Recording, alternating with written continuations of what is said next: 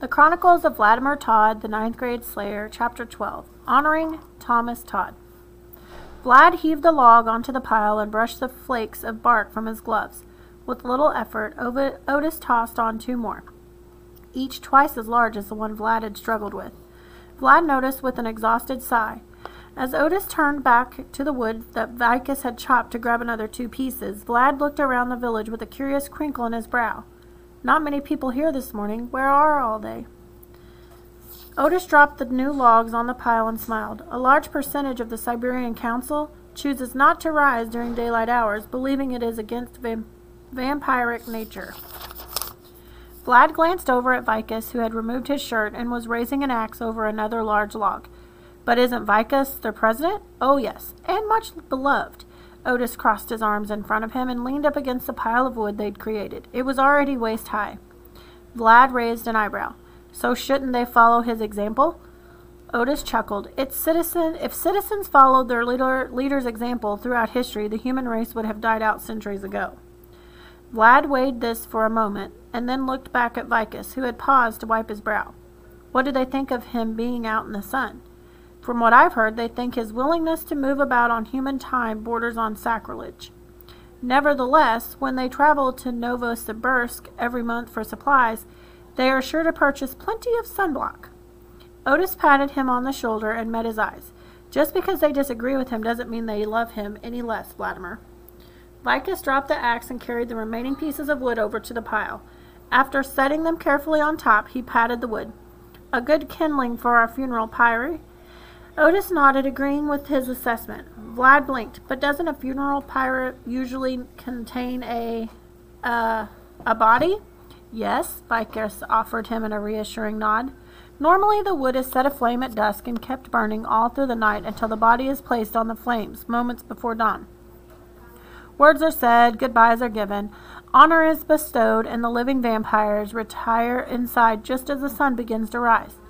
The body bursts into flames at dawn when the sun's rays touch it, and it continues to burn until the next evening when all that is left are ashes and memories. Vlad bit his bottom lip gently for a moment. But my dad is buried back in Bathory. A defilement that we will one day correct. Malinky devil.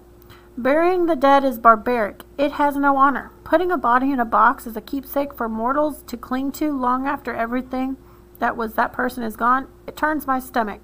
Graveyards are for the living, not the dead. Vikas tore his eyes from the woodpile and lowered his head. Pardon me, Vladimir. I don't mean to insult your heritage. Vlad didn't speak. He couldn't. For a brief moment, he'd felt like he'd belonged somewhere, that he was simply another vampire. But the spell had been broken by Vikas's observation. He was just as much of a freak to vampires as he was to humans. Aside from that, it was astound astounding to learn how drastically different vampire traditions were from the human traditions he'd grown up with. They really had little in common apart from hunter and hunted, if you thought about it. Vlad's stomach rumbled. Vikas smiled. I hunger as well, but hold your fast, Malinky devil. We cannot eat until the dusk following your father's funeral. It is tradition. Thomas can no longer imbibe the essence of life and so we too will not imbibe until his memory has been honored. Vlad nodded in understanding. The sun had already begun its descent, and the sky was turning various shades of pink and gold. As it darkened, lights appeared in the windows of the cabins. It seemed the rest of the vampires were awake, which meant Thomas's funeral was about to begin. Vlad glanced at Otis, who was sitting somberly on the bench next to him. His uncle looked tired and but proud sad but grateful that at this moment was being shared. Vlad could tell because he felt the same. The vigil had lasted all night, just hours and hours of stoking the flames and of complete and total silence, both in voice and in telepathy. All of the gathered vampires focused quietly on one thing their memories of Thomas Tod, Vlad's father. At last, Vika stood and moved to the center of the gathered crowd, near the crackling funeral pyre. Each vampire looked up at him, and then, as if coaxed by a thought, then Vlad heard Vikas's voice in his head too. It was deep and thickly accented, warm and comforting, just like his spoken voice. He said, We begin. Suddenly, Vlad's weary body and mourning mind relaxed, and he settled back on the bench, in awe of the towering flames. Once Vikas had their attention, he spoke aloud. Thomas Tod was many things friend, family. He gestured to Vlad with a nod, even father. But before all of those things, he was a vampire, the greatest, in fact, that I have ever known in all my 998 years. Vlad suppressed a gasp. Vicus looked no older than 35, had not a single strand of gray hair in his head. And yet, here he was, proclaiming to be just two years short of a millennium. Vlad made a mental note to ask Otis later what the oldest vampire had lived to be. Vikas glanced to the fire and took a shuddered breath, fighting tears that had been threatening to fall since he heard the news of Thomas's death. Tonight we honor him in death as he honored us in life, and as Thomas embraced his son, Vladimir, so shall we embrace him as a brother, a vampire, a son, as for Thomas's chosen bride, several vampires shifted uncomfortably. One stood to leave, and then at Vikas's glance he sat once more. Vikas looked at Vlad and nodded. Melina stood by Thomas's side when none of us could. During the extended period he spent without the comfort of Alicia, and also during his most terrible and unexpected demise. We owe her, young Vladimir's mother, great respect, and tonight we honor her as we honor her husband, our brother. Thomas was but a fledgling vampire when we, he first was brought into my teaching. Wise beyond his years, eager to learn, and with an amazing and somewhat distracted sense of humor. It was that same day that he and Otis would meet, and through them both I would learn the true value of friendship. Vikas's smile grew and his eyes glistened. Thomas was a gifted student, particularly in the skill of manipulating the minds of others. I recall fondly our first visit to Moscow together. I'd been teaching Thomas for two weeks. To my amazement, he manipulated several dozen tourists to dance around a grand fountain there, and when the humans sent their police to break up the impromptu celebration, Thomas had them join in, join in with grand pirouettes. It was quite the sight. Despite the solemn, solemn, solemnity of the occasion, several vampires laughed aloud.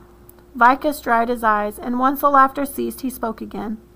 It was troubling for many of us to learn that Thomas had abandoned Alicia for the love of a human, but we must remember that Thomas was not one to follow in the footsteps of others, but rather seek out fresh ground and make his own way. He was a criminal, yes, but he was also a pioneer, a great man, and one whom more vampires should seek to emulate. Vikas looked from vampire to vampire until each had met his gaze and understood the seriousness of what he was about to say. Vlad swallowed his tears and listened.